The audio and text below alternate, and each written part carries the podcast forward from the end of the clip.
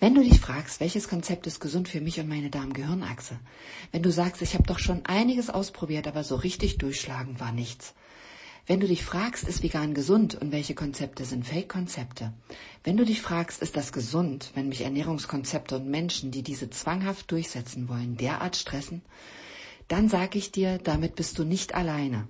Weg mit altruistischen Gutmäntelchen hin zur Selbstverständlichkeit. Und dann bist du hier auf dem Pott mit Katharine. Episode 8. Ganz genau richtig. herzlich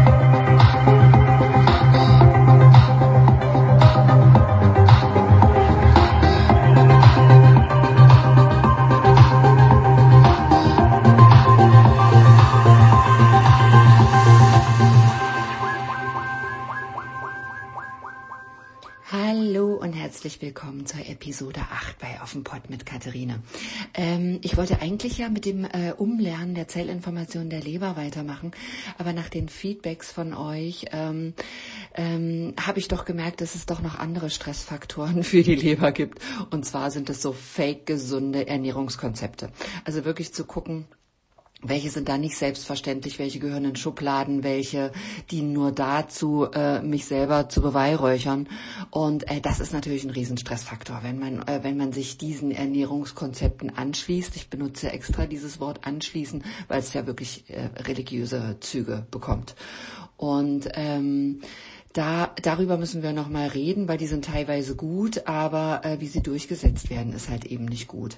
Und ähm, deswegen ähm, war es mir wichtig, das, glaube ich, nochmal einzufügen. Und ich glaube, da kam jetzt so viel, viel auf mich zu, auch von euch, dass der Podcast, glaube ich, ziemlich lang wird. Ich weiß es nicht. Also ich fange jetzt einfach mal an zu sprechen. Ich gebe euch jetzt einfach ein Beispiel.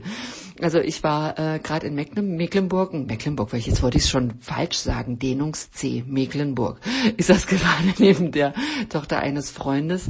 Ähm, die ist ungefähr 15 und ist jetzt natürlich nichts mehr, was Augen hat, was auch total richtig ist und das ist ihr absolutes Recht, äh, das zu machen und auch diese Erfahrung, äh, diese Erfahrung zu machen oder diese Phasen zu haben. Das alles, äh, das ist ganz genau richtig. Also sitzt sie am Tisch und quetscht Tomatenmark in eine Schüssel und bröselt dann Reiswaffeln hinein. Und dieses rote Tomatenmuck und die weißen Punkte in der Reiswaffeln, die sahen dann so aus, so optisch aus, als wäre das Hackfleisch so vom Rind oder Mett vom Schwein, aber eher so wie Hackfleisch vom Rind, natürlich so dunkelrot. Äh, und da packt sie, das packt sie so auf so eine Brotscheibe und macht Zwiebeln drauf und äh, vegane Mettstulle sozusagen.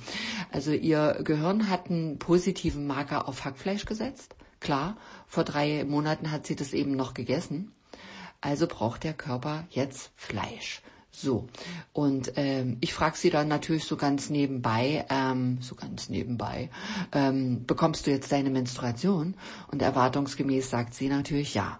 So, jetzt äh, fordert der Körper Fleisch, weil er ja diesen positiven Marker auf Fleisch hat. Er kommuniziert ja mit dir über diese Darm-Gehirn-Achse sagt, er braucht Eisen, B-Vitamine, whatever wir da brauchen bei der Menstruation. Wir brauchen einiges. Und er geht in Kommunikation mit dir. So. Äh, und dann schickt er dir praktisch im Endeffekt diese Lust auf Fleisch. Ähm, was ist es dann eben für ein falsches Konzept, dem Körper nun etwas zu geben, das wie Hackfleisch aussieht? Also es haben weder Tomaten oder noch die wenigen Krümel Reiswaffeln ausreichend Eisen, um dem Körper das zu geben, was er eben hier fordert. Das Mädel ist 15, die blutet noch ein paar Jahrzehnte, die Darmgehirnachse ist ja nicht doof. Also die will alle Speicher irgendwie direkt wieder auffüllen. Ähm, und die Darmgehirnachse arbeitet eben mit somatischen Markern. Der Körper weiß ganz genau, was er braucht, wenn Blutverlust naht und äh, er stützt sich auf Erfahrungen, die er mit Lebensmitteln hat, die er eben kennt.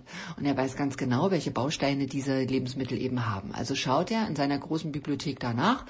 Alle Informationen sind drin. Ah, okay, alles klar, Hormon klatscht schon runter, wir brauchen Fleisch.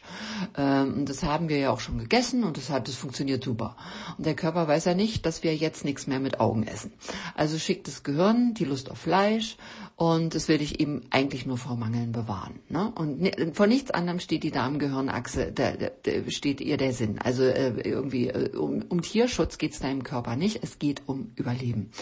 Also so schickt äh, die Darmgehirnachse eine Erinnerung und ein Wohlgefühl, was damit verbunden ist, auf dieses Lebensmittel. Ne?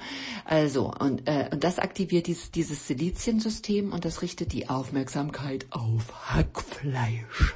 So an, und an den vielen Produkten, die aussehen wie Fleisch und dann sowas wie Schnitzel Veganer heißen, aber keine Bestandteile haben, die den Inhalten des Fleischs auch nur annähernd gerecht werden. Daran siehst du, dass hier irgendetwas ganz grundlegend missverstanden wird. Wir können den Körper doch nicht, äh, nicht irgendwelche Blender und Fakes anbieten. Die Darm-Gehirn-Achse kann lernen und sie kann aber auch umlernen.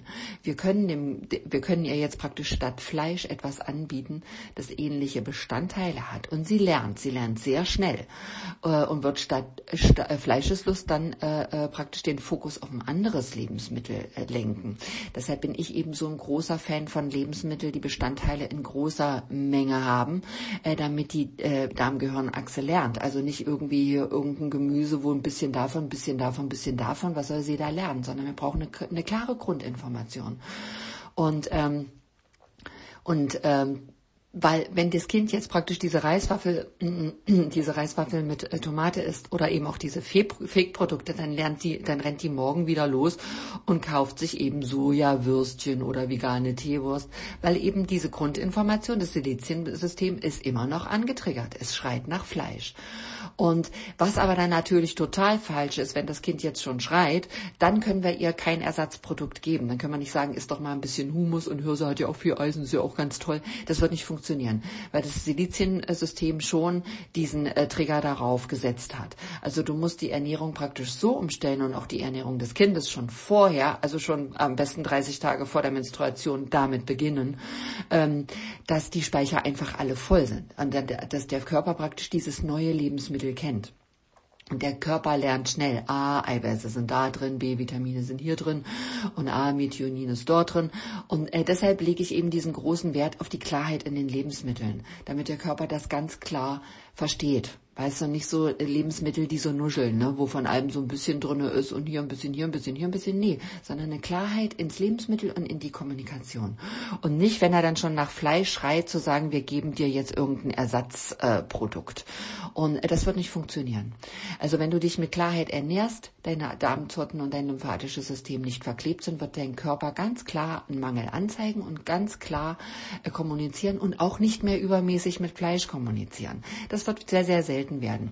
Also wenn du genug Eisen, Eiweiß, vitaminreiche Lebensmittel zu dir nimmst, muss er nicht nach alten positiven Markern suchen und Fleisch rufen, sondern wir müssen das in neue positive Marker äh, umwandeln. Und ähm, das können wir nicht mit, mit gestressten Fake-Konzepten und äh, also er, er muss eine positive Information, eine positive Erfahrung mit diesem Lebensmittel haben und eine klare. Und an den vielen Fake-Produkten in den Supermärkten erkennst du, dass etwas an diesem Ernährungskonzept, der schlussendlich nur 1,5 Prozent Veganer in Deutschland ganz und gar was nicht stimmt. Also würden diese Menschen sich ausgewogen ernähren, dann gäbe es keine Fleischeslust und somit eben auch keine Fake-Produkte. Also dann bräuchten wir die auch überhaupt gar nicht. Also dann würdest du auch dastehen und diese Absurdität dieser, dieser, dieser, dieser Medikamente, wollte ich schon sagen, aber es sind Medikamente, also dieser Produkte erkennen. Und, äh, und es gäbe auch keine Pharmaindustrie, die mit künstlichen Vitaminen amerikanische Zustände anstrebt. Also Du wirst im Laufe dieses Podcasts also noch lernen, welche Lebensmittel sind wichtig, auch für andere Organe. Wir sind ja jetzt schlussendlich immer noch in der Leber und diesen Stresskonzepten. Und äh, diese lernen in die normale Ernährung einzubauen. Und äh, Bestandteile, die, äh, die in hohen Mengen enthalten sind und die der Körper benötigt.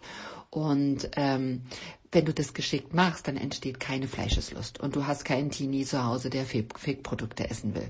Und ähm, du wirst eben lernen, welche Lebensmittel derartig verschleimt sind, dass die guten Bestandteile des Essens vom Körper nicht rückresorbiert werden können und schlimmstenfalls eben einfach eingelagert werden. Und das ist eigentlich erstmal das Allerwichtigste.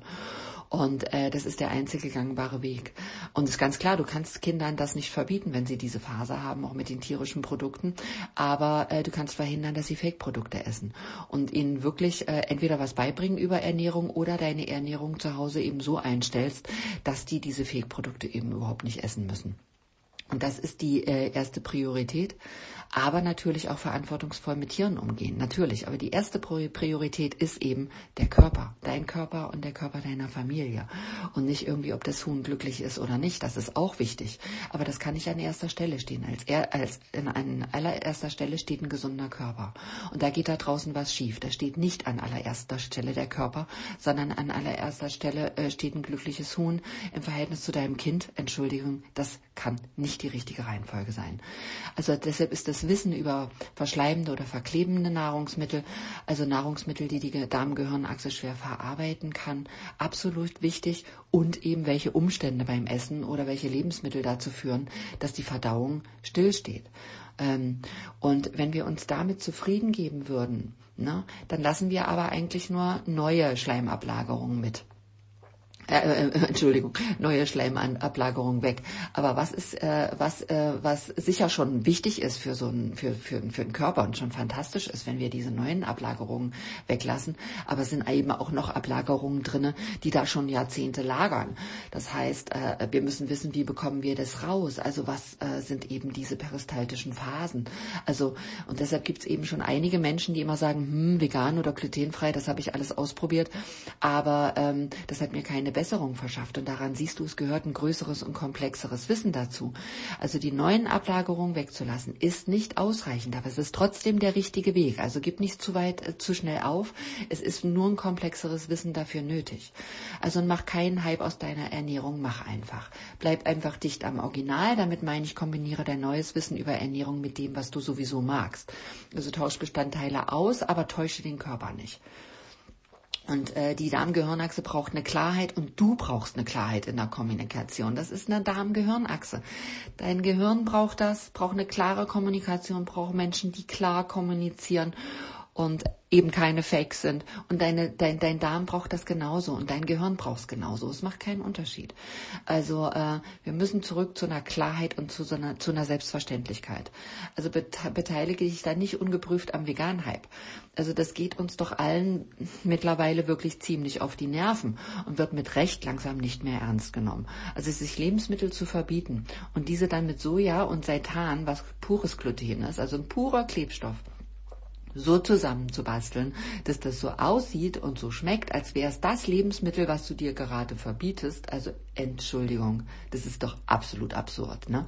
Auf der Packung vegan zu lesen, erklärt nicht, dass das Lebensmittel gesund ist. Und das ist mir hier ganz wichtig. Ganz im Gegenteil. Dieses, die Lebs, äh, diese Lebensmittel sind mit, mit Klebstoffen und, und Ersatzstoffen dermaßen vollgefropft, dass sie hochgradig schädlich sind für deinen Körper. Also auffällig finde ich ist der hohe Einsatz auch von Soja. Also Soja ist eine eiweißreiche Pflanze, die von der Natur so limitierende Faktoren erhalten hat. Und die versucht dann mit Hormonen äh, sich, äh, sich äh, praktisch, ähm, die, die versucht mit Hormonen diese Fruchtbarkeit ihrer Fressfeinde auszuschalten. Und äh, die hat äh, praktisch Faktoren drinne. Ich bombardiere euch äh, jetzt äh, nicht mit irgendwelchen äh, äh, Fremdworten, aber die hat praktisch Faktoren, die die Eiweißverdauung blockieren und äh, eben auch die Darmwand schädigen. Und das King College in London hat da geforscht und kam dann zu dem Ergebnis, dass Frauen mit Kinderwunsch durch sojareiche Ernährung seltener schwanger wurden und äh, geringe Mengen von Soja die Wanderung des Sperma in die Einzelle erheblich betre also beträchtlich behindert. Und die Fruchtbarkeit äh, der Fressfeinde wird behindert. Also auch du, Fressfeind, du. Und, ähm, und die ähm, auch äh, in der Ernährung von Kindern und Kleinkindern oder gar Säuglingen hat Soja absolut nichts zu suchen. Das ist voll mit Phytoöstrogenen und wir können nicht irgendwie jetzt unsere Babynahrung von, äh, von Milch auf Soja umstellen. Und die hat auch in deinem Kaffee nichts zu suchen. In der Sojamilch sind Mengen dieses Hormons enthalten, die für einen Säugling, also die ungefähr der Antibabypille für Frauen entspricht. Durch die nahe nachgewiesene Erhöhung eben auch der Krebserregbarkeit haben die französischen Behörden ein Verbot ausgesprochen für die, für, also für den Genuss von Kindern unter drei Jahren. Also, also wenn du sowas hörst, ist, brauchen wir überhaupt nicht drüber reden. Soja ist hat in der Ernährung nichts zu suchen. Ist für mich auch hochgradig verschleimend. Und ähm, du, äh, das, es, es äh, ergaben auch Untersuchungen, ähm, bei Mädchen und bei eben Jungs auch, äh, dass die zu viel äh, und zu schnell ihre Geschlechtsmerkmale ausgebildet haben. Und es kam zur, zur Schädigung der Hoden der kleinen Jungs. Also äh, und eine amerikanische Studie zeigt, äh, dass es strukturelle Veränderungen im Gehirn gibt äh, durch den Genuss von Soja. Also die intellektuellen Fähigkeiten und die Denkfähigkeit der Probanden sank mit der Erhöhung des Sojagehalts in der Ernährung. Also wenn du das alles hörst, brauchen wir über Soja nicht mehr zu sprechen. Also Soja ist so schädlich für die Darmgehirnachse und für die Gehirn-Darm-Achse Es schädigt die Struktur des Darms und aktiviert nach Eintreten in den Darm sofort die, die schleimbildenden Zellen und wird als Fremdkörper erkannt und ist ein Riesenstress für den Körper. Und das äh, führt zwangsläufig zur, zur Schädigung des Gehirns. Und äh, das geschieht eben, äh, äh, das geschieht mit den hohen Mengen in vegan gekennzeichneten äh, Lebensmitteln. Die verwenden Seitan und Gluten und eben einen hohen Anteil Soja. Und das führt generell, das führt, ich muss jetzt gerade ein bisschen lachen, weil ich, ich denke mal quer, das äh, äh führt äh, zur Schädigung äh, äh, des Gehirns und vielleicht äh, Vielleicht ist es ein Grund, äh, äh, dass diese Kommunikation in veganer Foren gerade äh, wirklich sowas von quer läuft. Also da muss doch schon eine Grundschädigung da sein. Also anders kann man es nicht erklären. Also dass wir eine derartige Kommunikation im veganen Foren haben. Da verschlägt es mir die Sprache. Also dieses verwendete Klebeeiweiß führt eben dazu, dass das Lebensmittel dem Fleisch ähnelt, aber trotzdem extrem schädigt. Also das ist ein gummiartiger Klebstoff, der schwer verarbeitet wird und eben äh, viele Stunden braucht und die peristaltische Welle kann nicht abschließen und somit führt zu Einlagerungen und Ablagerungen und das Gehirn wird nicht richtig versorgt. Mm, und nicht zu vergessen die gesundheitsschädlichen Physiolo äh, äh, nicht nur physiologischen, sondern psychologischen Komponenten. Also dass praktisch dieser vegan Fake geschmacklich nicht an das fleischliche Original heranreicht, ist doch klar. Du hast einen positiven, so, äh, du hast einen positiven somatischen Marker, der kommt teilweise noch aus der Kindheit auf Fleisch. Und wenn du den nicht verantwortungsvoll veränderst, und, äh, und, und, dann da sitzt und diesen, diesen Gummiadler isst und äh, dann ist das Gehirn trotzdem noch unzufrieden. Und die Menschen sitzen aber dann, dann doch da und grinsen und sagen, ach, das ist ja toll, gerade so toll und es ist so hip. Und es bleibt doch aber trotzdem noch die Sehnsucht nach dem, wie es eigentlich mal schmeckte. Und es ist hochgradig ungesund. Also es führt nicht zur Dopaminausschüttung, es ist hochgradig ungesund und du fakest noch mit dem Verhaltensmuster und sagst, es ist jetzt alles ganz toll. Das Gehirn versucht immer wieder diesen Unterschied aufzuspüren. Deshalb ist es völlig, ist völlig ungesund. Also für, für den Körper und aber eben, eben auch für, für die Psychologie, die dahinter steckt. Und auf der Seite des Gehirns äh, äh, bleibt eben einfach so ein schales Gefühl. Ja, also du, äh, also immer dieses äh, schale Gefühl, wie es mal war. Und äh, auf der Seite, in, also in, auf der psychologischen Seite würdest du jetzt sagen, äh, du musst mal lernen, loszulassen. Und das ist es. Du musst lernen, loszulassen, ein eigentliches Konzept. Wenn du das nicht für, für gesund hältst, dann musst du dieses Konzept einfach loslassen. Du musst einfach sagen, ich ernähre mich mit, mit natürlichen, selbstverständlichen äh, Lebensmitteln. Also das von Veganern verteufelte alte Essmuster wird aber nicht losgelassen, sondern hängt dann durch Imitieren permanent nach. Und das ist ungesund. Also des Weiteren lässt sich ein sehr ungesundes Konzept vermuten, äh, äh, wenn sie Sätze wie ich bin Veganer, wenn du das hörst und, und die hängen dann immer diesen Extremisten raus. Du siehst, du siehst das an der ganzen Körperhaltung und äh, praktisch die, es ist eben ungesund, seine komplette Identität damit aufzuhübschen und dann eben noch Applaus zu erwarten. Das ist eben kein Altruismus, das ist auch kein Tierschutz, wenn du Applaus erwartest. Da hängt ein ganz, ganz, ganz perfides Konzept dahinter. Also eine gute soziale Kommunikation macht aus, eben nicht in Erwartung und Belobigung zu gehen. Und das sehen wir aber da draußen. Ich bin Veganer und ich dachte, du bist Veganer. Haben Sie vegane Produkte? Dieses ganze Theater, das schreit nach Belobigung, aber du wirst sie nicht bekommen, weil äh, das bei allen Menschen einfach nur eine abwehrende Haltung innerlich äh, äh, hervorruft. Ne? Und die Bereiche des inneren Sprechens zu aktivieren, das ist äh, soziale Kommunikation. Und damit äh, den Umgang mit dem Gegenüber abzuwägen. Wie könnte eine bestimmte Aussage oder Entscheidung, die ich treffe, das Gegenüber beeinflussen? Ne? Also wie könnte, wie könnte das, was ich tue, sein Fühlen beeinflussen, aber eben im positiven Sinne? Also was könnte dem Gegenüber wehtun? Also wenn ich so oder so kommuniziere, das ist in dieser veganer Kommunikation, kommt das nicht mehr vor. Und hier liegt der Grundstein für empathisches Verhalten, für Altruismus, also für, für Uneigennützigkeit und Selbstlosigkeit im Denken und im Handeln. Also das ist gegenseitige Rücksichtnahme. Und hier liegt doch der Grundstein für alle Intuition. Und die Darm-Gehirnachse benötigt eine Klarheit und eine Selbstverständlichkeit und eine Harmonie. Also wenn ich den Finger hebe und Applaus für meinen Eierverzicht erwarte, dann stimmt hier irgendwas ganz und gar nicht. Und deshalb geht dieses vegane Konzept gerade in eine ganz, ganz falsche Richtung. Und äh, verstehe mich nicht falsch, das ist total richtig, ähm, äh, äh, dass man sich um Tierschutz kümmert. Also und äh, zum Beispiel ich und meine Familie, wir machen das in großem Maße, aber wir essen trotzdem Eier und wir essen wir essen auch Fleisch, aber ganz, ganz selten. Also wenn der Körper das fordert.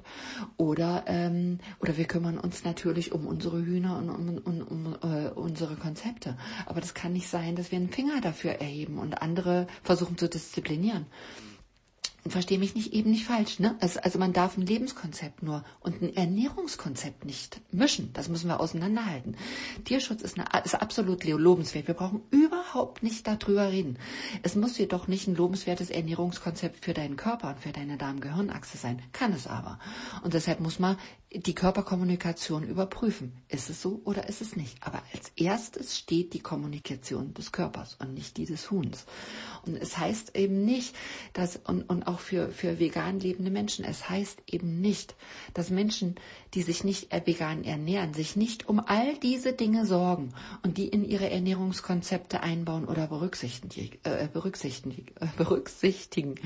Deshalb ist es eben, deshalb finde ich diese langen Gesichter von Veganern, die dich überhaupt nicht kennen, äh, aber nur eben schauen, isst du gerade ein Ei oder, oder nicht, die dann praktisch ein Ernährungskonzept und ein Lebenskonzept mischen. Das ist nicht zu akzeptieren.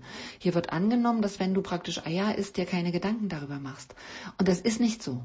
Natürlich gibt es Menschen, die, die gedankenlos sind. Das wissen wir alle. Das sehen die, die, die Zahlen der Massentierhaltung.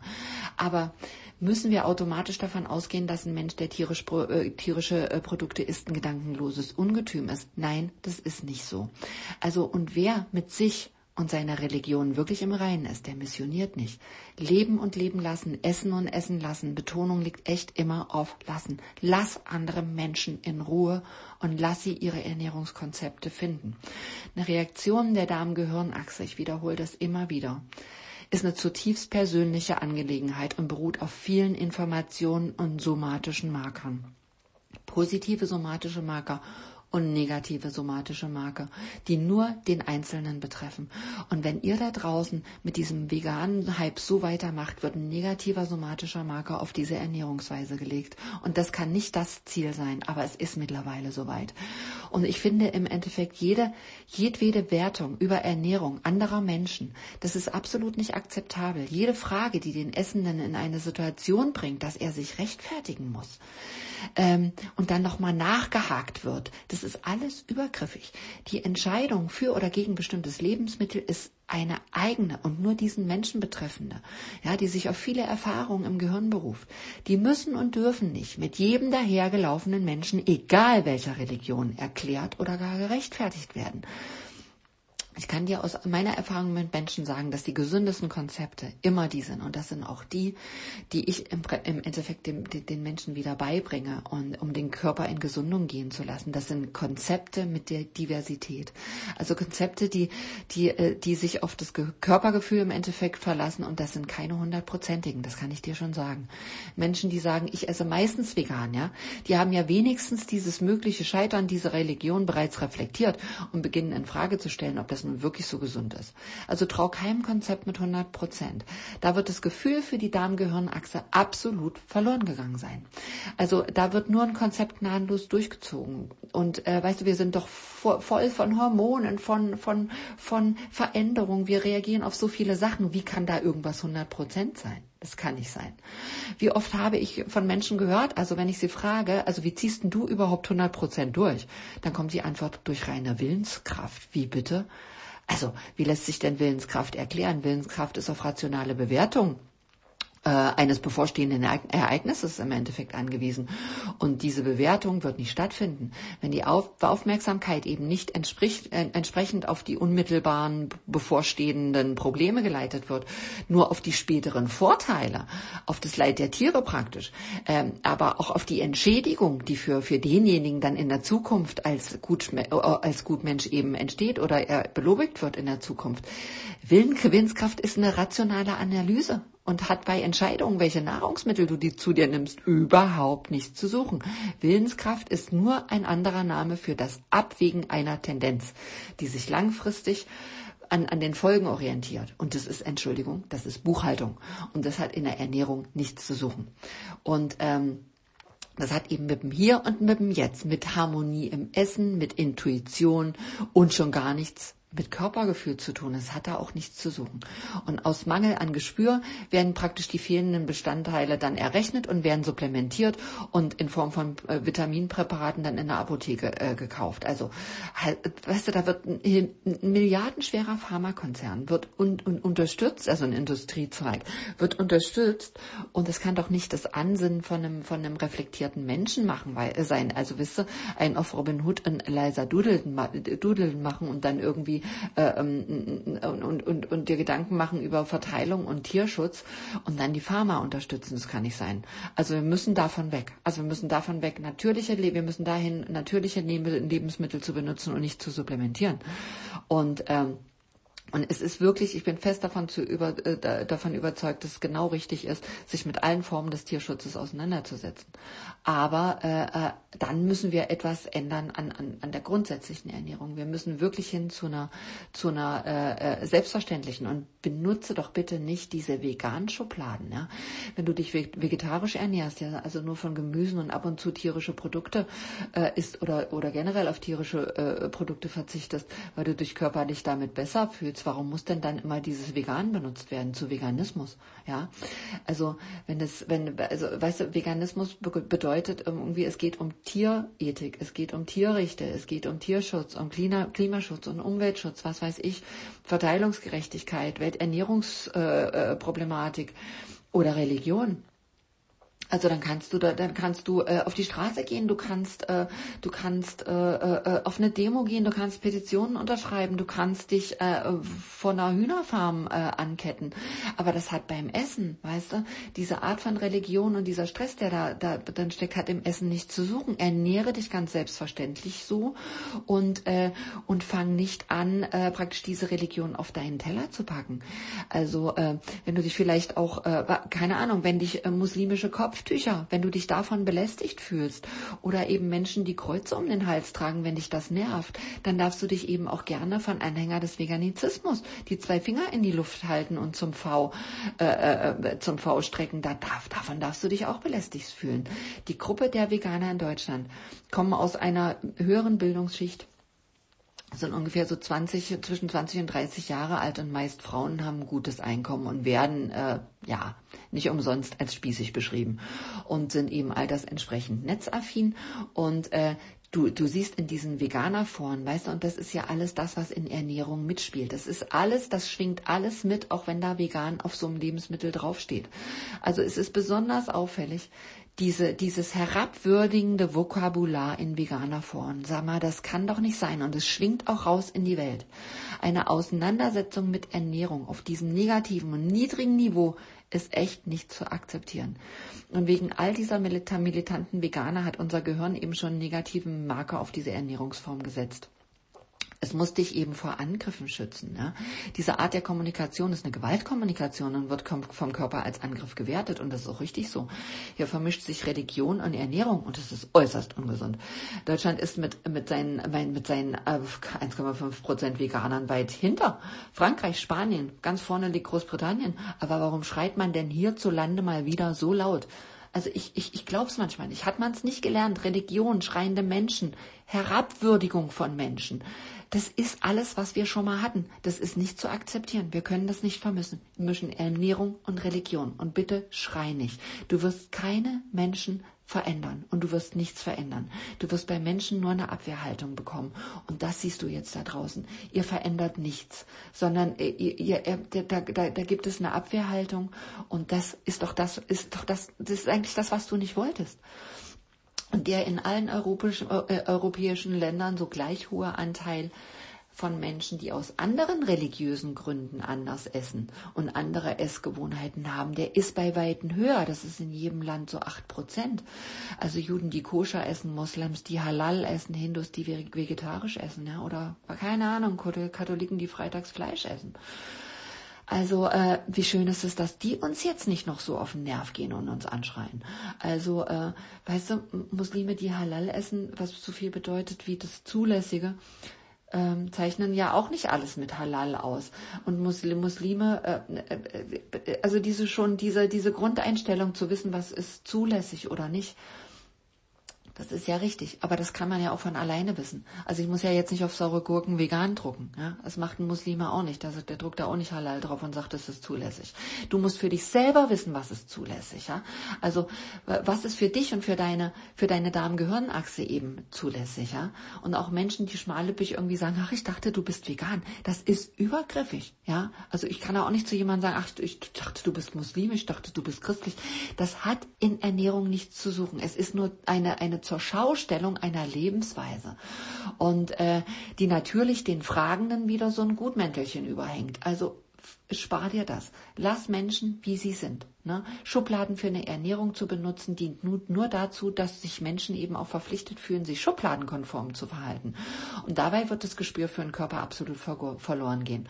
Doch ähm, Anscheinend ist für viele Menschen leichter, eine Schublade zu öffnen und zu schließen, als sich die Frage zu stellen, warum reagiert mein Körper so oder so? Oder wie kriege ich alte Muster daraus? Das ist anstrengender. Da musst du dich mit dir auseinandersetzen, mit deinem Leben, mit deinem Körper. Und klar ist das anstrengend, das ist nicht so einfach. Und es ist leichter, sich so ein Mensch, Mäntelchen, also so einer Gutmensch-Inszenierung überzuhängen. Und da musst du immer aufpassen. Also hier stimmt immer was vom Grunde und vom selbstverständlichen Konzept nicht mehr. Und äh, meine Arbeit bezieht sich eben hauptsächlich auf Menschen, deren schlechten physischen und psychischen Zuständen. Und dabei geht es um Regeneration des Körpers und des lymphatischen Systems. Und dafür ist ein hoher Fleischkonsum absolut nicht zu empfehlen. Ähm, jedoch ist ein äh, veganes äh, Konzept, was eben so tut, als ob eben auch nicht wichtig und nicht richtig. Also wenn deine Darmgehirnachse äh, anzeigt, ich möchte Fleisch, dann braucht sie etwas, was im Fleisch vorhanden ist und dem Körper in diesem Moment eben auch fehlt wie absurd ist es, und dann, dann dem Körper eben irgendein so Fake anzubieten. Aber was mir jetzt ganz wichtig ist, ist nicht die 1,5 Prozent vegan, vegane, schreiende, äh, spießige Frauen, sondern was mir ganz, ganz wichtig ist, ist ihr da draußen, die ihr ab und zu vegan kauft. Ähm, das, äh, diese schreienden Veganer sind nur wichtig, dass du weißt, wie negativ eben schon, schon dieser negative Marker ist in deinem Gehirn auf diese Ernährungsweise, weil wir das alles mitbekommen und keiner möchte als Mörder beschimpft werden. Aber was mir wichtig wichtig ist, ist eben ihr, die ihr da ab und zu vegan kauft. Also es ist ein enormer Umsatzanstieg dieser veganen Fake-Produkte. Also ich habe nur so eine Zahl im Kopf von 2012 bis 2014, da waren so 40, 50 Prozent. Also das steht ja nicht im Verhältnis zu den Veganern, die steigen ja nicht in, in der massiven Form. Also heißt es, dass eben ganz viele Menschen da draußen einfach nur ab und zu als hipper Trend diese Lebensmittel kaufen. Und in meinen Challenges berichten mir immer wieder Menschen, also als es ihnen eben schon ganz wirklich ganz, ganz schlecht ging, dann dachten sie, ach, jetzt esse ich mal ein bisschen vegan und erheften sich eine Verbesserung. Und das ist absolut nicht so. Es kann zu einer Verschlimmerung führen, wenn du diese Gummiartikel kaufst. Also dieses ab und zu, diese ab und zu veganen Käufergruppe erhöht den Anteil der verkauften Lebensmittel, die nicht im Verhältnis zu der kleinen Gruppe Veganer steht, eben immens. Und äh, da muss man eben, äh, äh, da muss man eben schauen, ähm, dass man das eben nicht macht. Also wenn du denkst, du musst dich äh, äh, gesund ernähren, dann muss man wirklich also auf diese Artikel absolut verzichten. Ein als vegan äh, gekennzeichnetes Lebensmittel äh, ähm, suggeriert dir nur, dass es gesund ist, muss es aber eben nicht sein. Also verzichte lieber darauf und greife auf natürliche Lebensmittel mit Klarheit und Selbstverständlichkeit zurück. Wir benötigen eben wieder eine Offenheit, eine Freiheit, eine Flexibilität in der Ernährung und einen selbstverständlichen Zugriff auf unsere Intuition. Also wir müssen eventuell ein bisschen die Zeiten verändern, die Kombination der Lebensmittel. Niemand wird dich zwingen, irgendwie äh, äh, kein Fleisch mehr zu essen. Aber man muss drüber sprechen, wie oft und äh, in welcher Form und zu welcher Uhrzeit. Aber das wie oft minimiert sich derart, also wenn du dich mit Klarheit ernährst und alle Bestandteile ähm, bekommst, die der Körper braucht, ist Fleischeslust wirklich sehr, sehr selten. Dann äh, kommen wir in einen Bereich, wo es vielleicht, äh, wie es vielleicht vor, vor, vor ewigen Zeiten mal war, ne? also vielleicht am Wochenende oder alle 14 Tage, äh, aber in einem sehr, sehr überschaulichen Bereich. Und wenn du dann darauf achtest, woher es kommt und wie und was, das, davon gehe ich einfach aus, dass du das machst als reflektierter Mensch. Und ähm, das Krankmachende sind nicht Fleisch alle 14 Tage oder alle drei Wochen, sondern es ist eben dieses Nichtwissen über verschleimende Lebensmittel und über diese peristaltischen Phasen. Und in zweiter Linie die Zustände während des Essens, eben die oft desaströs sind Und, äh, äh, und wenn da eben Veganer am Tisch sitzt, der versucht, äh, äh, seine Religion äh, äh, allen Menschen auf die Stirn zu drücken, dann ist das wirklich ungesunder, viel, viel ungesunder, äh, als wenn man in Harmonie irgendwo ist. Und äh, die Verdauung stopft unter, stoppt unter, stopft, ja stopft auch, aber die Verdauung stoppt unter diesen Zuständen äh, äh, sofort. Und hinzu kommt eben, Alter Schleim, neuer Schleim, neue Ablagerung, alter Ablagerung, Ablagerung, die da sind, die zu Tumoren mutieren. Das brauchen wir alles nicht. Und die meisten Menschen wissen eben nichts über diese Ruhephasen und das ist wirklich, das ist schädlicher. Und welche Nahrungsmittel bedeuten eben äh, eine Verschleimung und äh, dieses Wissen brauchen wir einfach. Und dann fühlst du dich schwach und, äh, und, und, und, und zerschlagen und, äh, äh, und denkst dann irgendwie, ich esse jetzt noch mal ein bisschen so vegane Lebensmittel, die ich in irgendeinem tollen Bio-Supermarkt jetzt gesehen habe. Mach das nicht. Also das, das, äh, das zieht deinen Körper wirklich noch mehr runter, weil er kann das nicht verarbeiten und es ist eben fake. Und äh, du kriegst keinen positiven Marker. Das Siliziensystem äh, schlägt an, möchte irgendwas und es bekommt es nicht. Und das ist einfach, nee. Also dann, dann, dann äh, mutieren Zellen und dann äh, hast du gutartige Ablagerungen. Und es ist alles russisches Roulette. Es muss eine Klarheit in diese Ernährung. Und das ist mir ganz, ganz wichtig, ganz, ganz wichtig. Das habt ihr wahrscheinlich jetzt schon rausgehört. Ich hatte kürzlich mal einen Lehrer, fällt mir gerade ein, Waldorflehrer natürlich, der in einem meiner Seminare äh, praktisch war und äh, der der sagte, der fragte, das fand ich total lustig, äh, der fragte mich, also sehe ich das, gehe ich richtig in der Annahme, also ich habe mich mit dir so beschäftigt und dieser diese, dieser Art, wie du arbeitest und gehe ich richtig da in der Annahme, dass ich Currywurst und Pommes äh, essen darf. Und sag ich, ja klar, kannst du essen, aber wir müssen eben drüber drüber reden, äh, welche Zeit und wann und wie und eben nicht so oft und nicht am Abend. Hm. Mir kam es aber ein bisschen komisch vor. Und dann habe ich ihn gefragt, sag mal, isst du denn äh, viel viel äh, Currywurst und Pommes. Und äh, dann sagt er, nein, im Grunde gar nicht. Aber ich möchte nicht, dass mir das verboten wird. Und da dachte ich, ja, geil, genau darum geht es. Es geht genau darum, um Offenheit, um Freiheit, um Intuition und nicht um erhobene Zeigefinger. Zeigefinger. Und das äh, sehe ich eben wirklich auch so. Und äh, es gibt praktisch so viele Leute, die mich auch oft fragen, äh, ja, du warst doch so viel in Asien oder Südostasien, in welches Land, welches Land findest, findest du denn am besten? Ja, das kann man gar nicht so sagen, es kommt ja auf den Fragenden an, aber welches Land ich zum Beispiel überhaupt nicht mag, ist Malaysia. Und es ist eben äh, dieses ständige dort, du darfst kein Alkohol, du darfst kein Schweinefleisch, ein Hotdog darf nicht Hotdog heißen, äh, diese ständigen äh, Disziplinierung, also ich trinke überhaupt kein Alkohol, ich esse auch kein Schweinefleisch, aber dieses ständige Konfrontieren mit Verboten, also, und diesen langgezogenen Gesichtern, das geht mir sowas von auf den Zeiger. Und äh, deshalb reise ich absolut nicht mehr nach Malaysia. Und das hat eben, also, und, und diese Art, äh, das zu kommunizieren, hat in meinem Leben keinen Platz. Und deswegen, ähm, verstehe ich das gut, dass es vielen Menschen gar nicht darum geht, eben eine Currywurst zu essen, sondern sie wollen sie nur nicht verboten bekommen. Ja, und das ist richtig. Und dieser Veganizismus in unserem Land nimmt ähnliche Züge an. Ein Vermischen von Religion und Essen, das darf nicht sein. Das engt dich in deiner Freiheit ein. Es geht nicht darum, irgendwie, dass wir die Tiere nicht schützen, aber wir wollen ja nicht als Mörder beschimpft werden. Und alle ethischen Dinge, die musst du praktisch mit dir selber ausmachen. Ne? Das ist nicht, äh, das ist überhaupt nicht auch nicht mein Ansinn. Mir geht's in erster Linie um Menschenschutz. Und da draußen ist die Hölle los. Die Menschen sind in fürchterlichen Zuständen. Die Kinder sind schon in fürchterlichen Zuständen. Da kann ich mich nicht um äh, erster Linie um die Hühner kümmern. Es tut mir leid. Wir müssen hier wirklich teilweise Leben retten und es wird immer schlimmer. Also und äh, ich, äh, also praktisch der Menschenschutz ist mein erstes Ansinnen, aber trotzdem senke ich den, den Konsum tierischer Lebensmittel sowas von drastisch. Und auch bei Menschen, die vorher niemals darüber nachgedacht haben. Und ich erhebe nicht einen Zeigefinger, sondern ich gucke, wie passt es in diesen Körper. Und ich brauche dafür auch keine, keine, keine Schublade. Und ich muss dafür auch nicht auf eine Demo gehen und das in die Welt schreien. Es ist, ich schreie es schon ein bisschen in die Welt, aber ich möchte dafür euren, euren Körper wieder regenerieren und dass praktisch euer Körper anzeigt, brauche ich das fleischliche Lebensmittel oder nicht oder wie oft oder wie. Und ich senke diesen Konsum ganz, ganz drastisch. Und, äh, aber wir brauchen eben eine, wir brauchen eben diese Freiheit und selbst selbst zu bestimmen. Und wir müssen selbst bestimmen, was ist zulässig. Ne?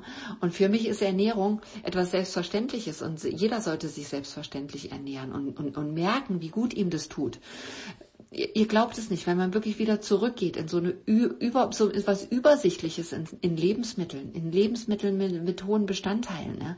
Also das ist äh, das ist sowas äh, sowas Schönes und sowas äh, ja, es kommt auch wieder in so einen puristischen Bereich und man merkt, man braucht einfach nicht so viel. Und man bewegt, wenn man das macht, so viele Menschen. Also ich hatte jetzt hier gerade ähm, Arbeiter hier praktisch, die mein äh, mein hundertjähriges äh, schwedisches Holzhaus diese Balken in die Luft stemmen. Ne? Und äh, wie komme ich dazu? Äh, mit einem langgezogenen Gesicht denen zu erzählen, dass sie dann abends kein Fleisch mehr essen wollen. Ich arbeite gar nicht auf so einem Niveau. Ich stemme keine Holzbalken. Ich habe gar keine Ahnung, was den sein Körper braucht oder nicht. Wie komme ich dazu, darüber zu werten? Aber ich ernähre mich so, wie ich äh, mich ernähre und äh, dann haben die mich beobachtet. Die Leute nehmen ja immer alles wahr. Die beobachten ja, wie du dich ernährst. Und dann kommen die, kamen die beim zweiten Mal und hatten das Auto voller ähm, erstmal Eier und Wachteleier. Das ist doch ein Sprung vom Schweinefleisch zum Wachtelei. Und dann kamen die und sagten, sie haben mich beobachtet, wie ich esse und es ist ja echt nicht so gut, so viel Schweinefleisch zu essen. Und dann hatte, haben sie im Internet recherchiert und haben gesehen, dass Wachteleier ganz viele äh, Bestandteile und ganz viele äh, Vitamine und Proteine in hoher Form haben. Und dann haben sie gedacht, sie nehmen nur die Hälfte Schweinefleisch und die Hälfte nehmen sie eben Wachteleier mit. Da habe ich gedacht, ja, so muss es sein. Und dass ihr, dass die erstmal anfangen nachzudenken. Denkst du, ich hätte die bewegt, wenn ich da ein vegan Gesicht gemacht hätte und hätte gesagt, oh Gott, das darf man aber nicht und Fleisch und hm, hm, hm. Die Leute kommen alleine drauf. Wenn du dich anders ernährst und den Menschen die Freiheit lässt, sich anders zu ernähren, kommen die alleine drauf. Die sehen das. Und das ist doch ein kleiner Schritt. Es ist doch schon mal ein Schritt von dieser fürchterlichen Schweinehaltung, die wir haben, ins Wachtelei, was sein Nachbar irgendwie im Garten hat. Weißt du, da denke ich so, ja, so kannst du Leute berühren. Und so kannst du Leute bewegen. Einfach selbstverständlich machen und den Menschen die Freiheit lassen. Also ich war, äh, äh, äh weißt du, ich, ich habe das doch alles ausgetestet. Ich war auch in, in, in, in, in Mallorca in so einer Villa Vegana zu sagen, okay, ich guck mal, wie, wie ist das Ernährungskonzept. Also es ist, es ist eine Kommunikation, es ist eine Ernährung mit Fake-Produkten. Mir ging es so schlecht. Und was eben auch da ist, man denkt immer, und ich habe das angenommen, es ist, die sind dann auch offen anderen Ernährungskonzepten gegenüber. Das sind sie nicht. Dann, dann äh, packen die mir da Weizennudeln zu so einem Sojagulasch, so einem fürchterlichen Zeug. Das kriege ich 20 Uhr am Abend. Den nächsten Tag gibt's Fischfakes. Äh, mir ging so schlecht. Und dann war noch ein anderes äh, äh, Ehepaar aus Berlin und die Frau sagte, auch, oh, ihr geht so schlecht, also Sie konnte überhaupt gar nicht schlafen, ob das an dem Essen liegen kann. Natürlich kann es nicht an dem Essen liegen. Ähm, dann wird ihr was über vegane Wolle erzählt. Und dann bin ich zu denen hingesagt, habe gesagt, Leute, und äh, es ist tatsächlich so, die haben ein Kind, das ist mit vier Jahren an Verschleimung gestorben. Das ist jetzt, das klingt jetzt wie eine Geschichte, aber es ist echt so.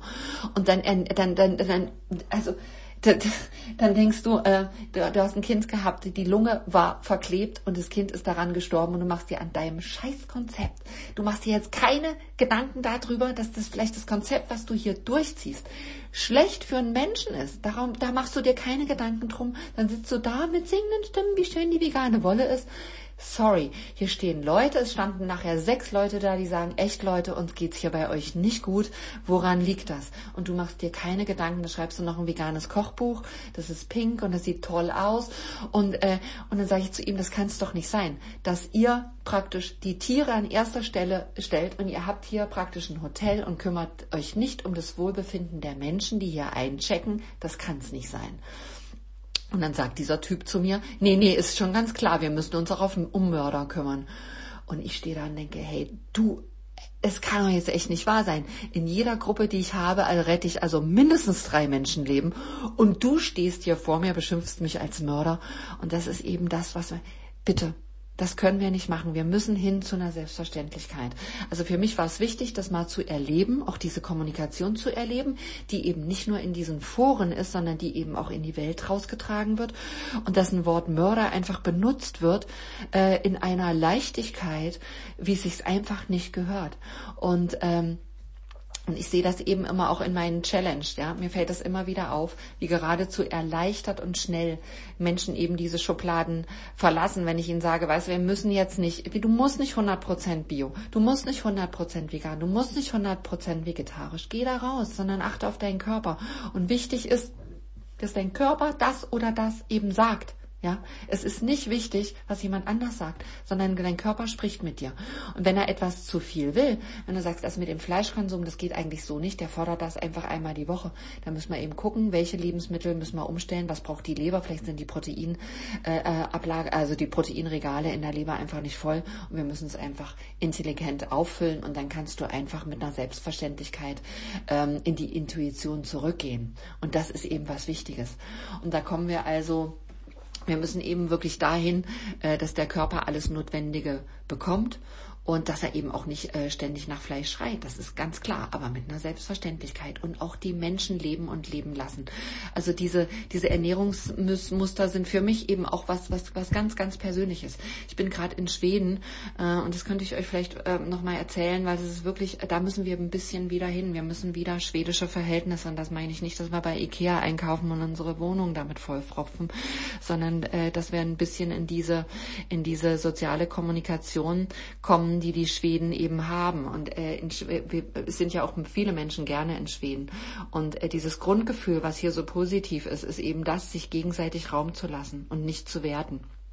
Es gibt äh, deshalb zwei Worte, die es nur im Schwedischen gibt, die immer viel besprochen werden äh, und, und, und nicht übersetzt werden können oder viele Menschen nicht wissen, wie man sie übersetzt. Das ist Jantelagen und Lagem. Also Jantelagen ist das Gesetz von Jante. Da, da wachsen praktisch, liegt in Dänemark. Also es geht eben hier so generell um, um die sozialen Spielregeln des, äh, des skandinavischen Raums. Und die besagen im Endeffekt vom Groben her, du sollst dich nicht für was Besonderes halten, also für nicht für was Besseres halten. Und damit wachsen die Schweden auf, schon seit hunderten von Jahren. Und die besagen irgendwie so, ähm, Du sollst nicht, nicht, also eben, du sollst dich nicht für was Besonderes halten. Du sollst, du sollst nicht glauben, dass du uns ebenbürtig bist, weil das eben auch schon besagt, dass wenn du das glaubst, dann sprichst du ja von oben herunter. Du sollst nicht glauben, dass du klüger bist oder besser bist. Du sollst nicht glauben, dass du mehr taugst. Du sollst nicht über uns lachen. Ne?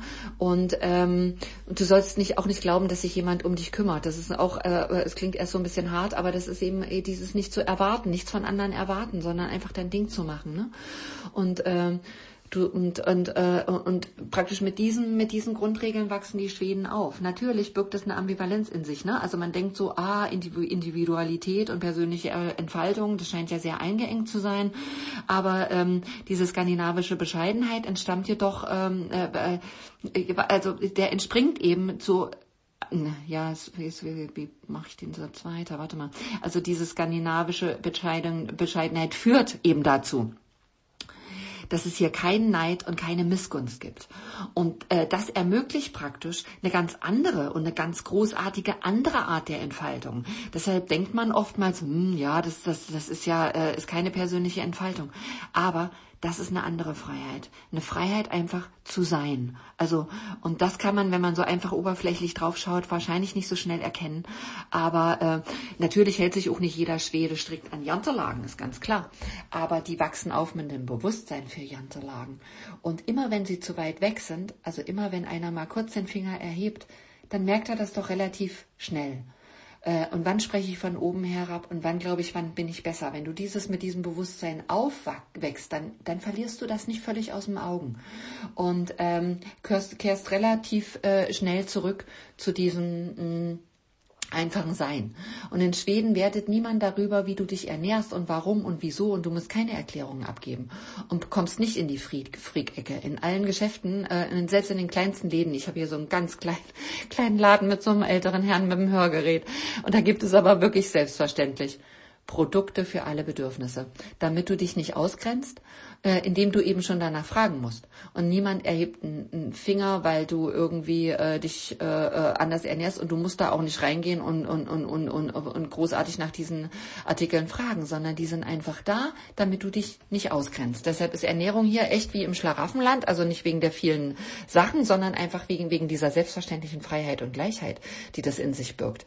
Und dieses Grundgefühl würde ich mir wünschen, dass wir das eben in Deutschland auch wieder bekommen. Ne? Dass man nicht, wenn man irgendwo fragt, irgendwo so denkt, denkt, ich bin jetzt hier irgendwie der Ernährungsfreak, sondern dass es es absolut überall gibt. Ich war jetzt gerade hier in so einem, im Wald in so einem kleinen Herrenhaus, wo man auch was essen konnte. Da gibt es so einen Tag, wo die Schweden alle so so Brot mit, mit Krabben essen im ganzen Land.